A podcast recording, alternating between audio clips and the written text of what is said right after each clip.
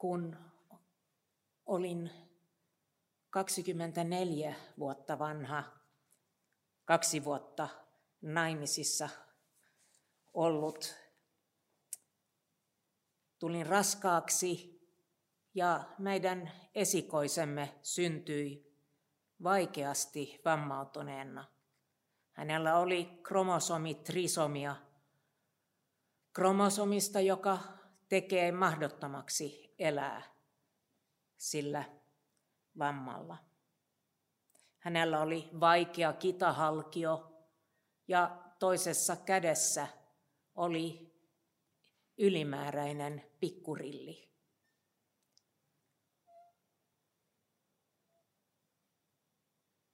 Olimme niin nuoria, mieheni ja minä. Jotenkin leikimme edelleen kotia ja kaipasimme kotiimme isän ja äidin ja sitten pienen lapsen. Mutta lapsi ei koskaan päässytkään kotiin laitokselta. Samana yönä, kun hän syntyi, mieheni oli pakko lähteä urheiluleirille Keski-Suomeen. Ja sain sitten soittaa Jorvilta ja kertoa kyynelehtien, että tämä meidän lapsemme ei tulekaan selviytymään. Tule heti kotiin.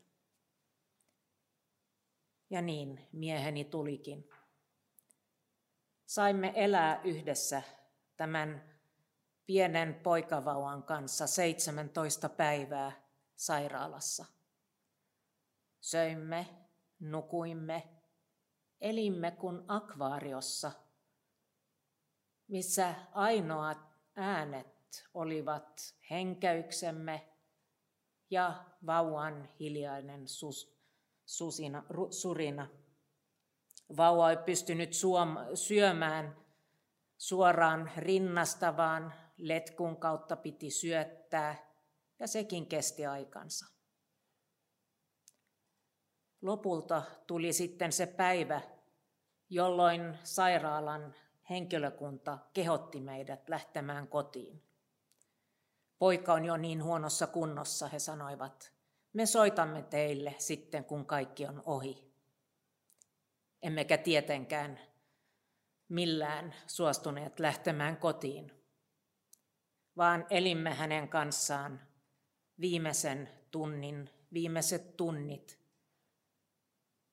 kunnes nuori kesäkandi tuli toteamaan, että lapsi oli kuollut. Otti hänet sylistäni ja pisti makamaan patjalle ja kuunteli, että nyt sydän äänet olivat loppuneet. Ja lähdimme kotiin. Mukanamme kaikki ne tavarat, joita olimme ottaneet Jorviin mukaan kirjat, lehdet, suklaat, kukat, jaffapullot, kaiken minkä mukansa ottaa, jotta jaksaa olla vierassa paikassa kolmestaan kuoleman kanssa. Och så kom vi hem. Hem till ett till en lägenhet där vi nyss hade flyttat in för att få en barnkammare. Där allt var färdigt. Och ingenting var färdigt att ta emot döden.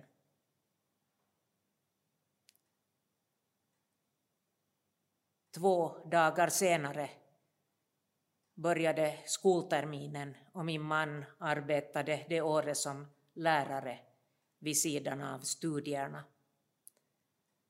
Så han lagade sig iväg på morgonen till skolan och jag blev ensam hemma. Det var en svår höst. Det vet ni alla som finns här, hur det skär i hjärtat. Är man en förälder om ens barn har dött? Hur ordnar man begravningen för en som är så liten? Vågar man vara glad? Vågar man skratta fast man sörjer? Kan man känna längtan efter den andras närhet fast det allra värsta har hänt? Vår pojke döptes på sjukhuset och prästen, en alldeles nyss prästvigd studiekamrat till mig, läste texten ur Matteus evangelium. Säljs inte två sparvar för en kopparslant, men ingen av dem faller till marken utan att er fader vet om det. Teidän jokainen hiuskarvannekin on laskettu. Älkää siis pelätkö. Olettehän te arvokkaampia kuin kaikki varpuset. Ensimmäinen vuosi, ensimmäiset vuodet tein kovasti töitä ymmärtääkseni, että kaikella on tarkoituksensa. Että myös tällä voi olla tarkoitus, Jumalan tarkoitus. Ja olin ylpeä, koska en hetkeäkään epäröinyt, että Jumala oli tämä koettelemus meille asettanut, koska meillä olisi voimia tätä kantamaan.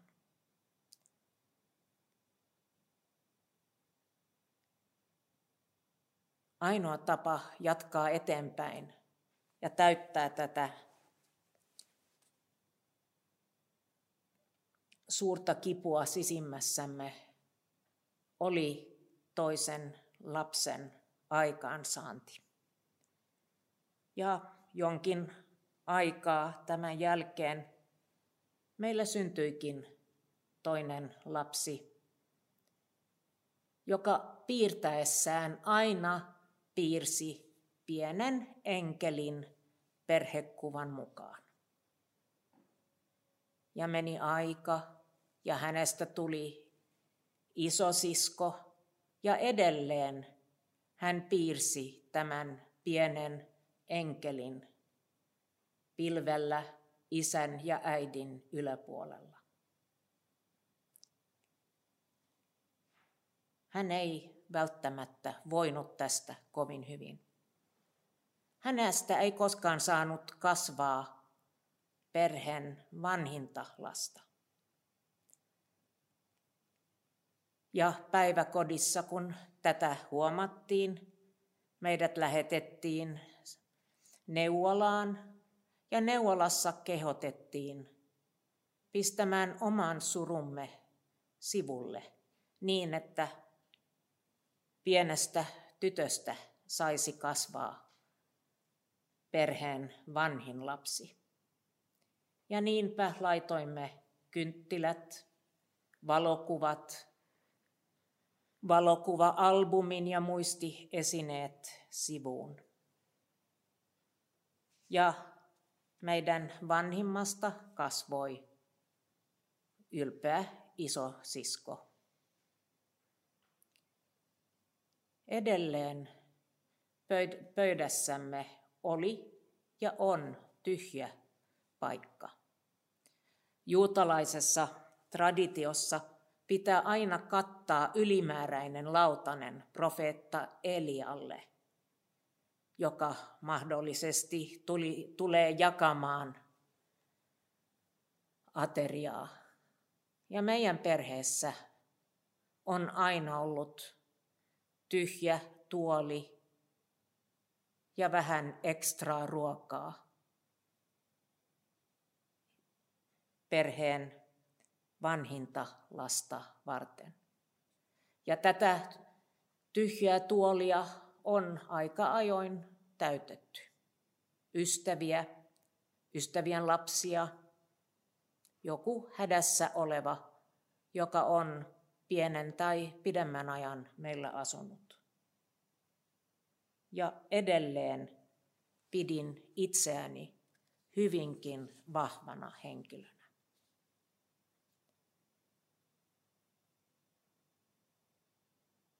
Kun poika olisi varttunut kouluikään, oli tietenkin ikävä. Kun hän oli, olisi tullut rippi-ikä, rippikouluikäiseksi, en jaksanut enää. Vaivuin syvään masennukseen. Uskoni järisi perusteellisesti, mikä oli erityisen vaikeaa, kun asuimme maalla pappilassa ja minä siellä toimin seurakunnan ainoana pappina. Tämän masennuksen ja kriisin myötä ymmärsin jotenkin, että en tässä ollut ajatellut pientä edesmennyttä poikaa, enkä perhettämme.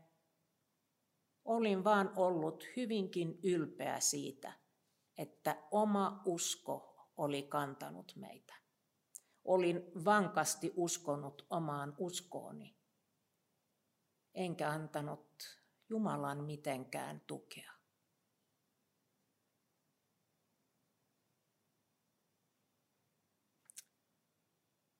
Det var en ganska lång tid och den var svår. Det var som att gå längs en hal vinterväg. När ingenting bär, när man halkar och slirar fram och inte vet vart man går och är för trött för att vända tillbaka. Men så småningom hittade Gud mig igen. Eller han hade säkert burit mig hela tiden. Men för mig hade han varit som ett hål, en siluett man klipper ur ett papper. Ett gudformat hål.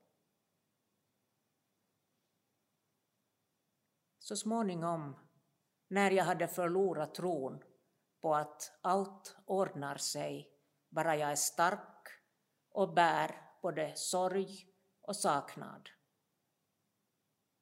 långsamt börjar jag hitta ett stöd, en omsorg hos Gud. Fortfarande ser jag inte att det är mening med det som har hänt. En voi uskoa, että Jumala olisi niin julma, että hän jotenkin antaakseen minulle ylpeyden aiheen olisi riistänyt pieneltä vauvalta hengen nykyään yritän kuunnella sitä, mitä raamatun kohdassa sanotaan, että pienikään varpunein ei putoa maahan ilman, että Jumala itse putoaa hänen kanssaan. Että Jumala itse tuntee saman kivun ja surun. Ajan myötä olen oppinut lukemaan myös toisen raamattukohdan Luukkaan evankeliumista. Herra on Abrahamin Jumala, Iisakin Jumala ja Jaakobin Jumala. Ei hän ole kuolleiden Jumala, vaan elävien. Hänelle kaikki ovat eläviä. Olen toiminut pappina aika pitkään, mutta vasta viime vuonna tämä raamatun lause avautui minulle. Se, että Jumala ei koskaan ajattele meitä kuolleina, vaan että me olemme hänelle aina eläviä. Niin pieni poikamme, niin kaikki edesmenneetkin ovat Jumalan silmässä, silmissä eläviä. Sellaisina kuin Jumala heidät loi, ilman sairaudet, vammat, onnettomuudet, mitä tahansa, mikä riisti maallisen elämän. Jumalan silmissä me olemme aina ja kaikki eläviä ja siten odotan lämmöllä sitä, että kerran saan tavata tämän elossa olevani pojan, joka elää nyt taivaan isän luona. En gång får vi mötas och jag får se honom, inte som ett sjukt och lidande barn, utan som den människa Gud skapade honom till. Stark, lycklig, fylld av kärlek och glädje.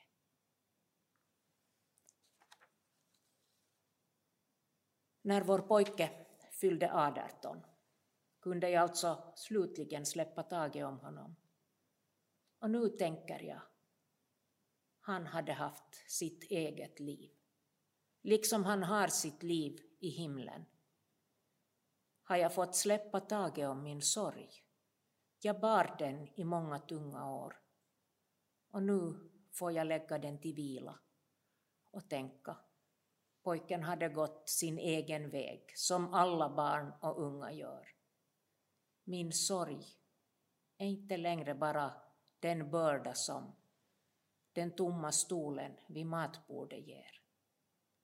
Min sorg är någonting jag får bära tillsammans med Gud så att han år för år bär den tunga, allt mer av den tunga biten. Amen.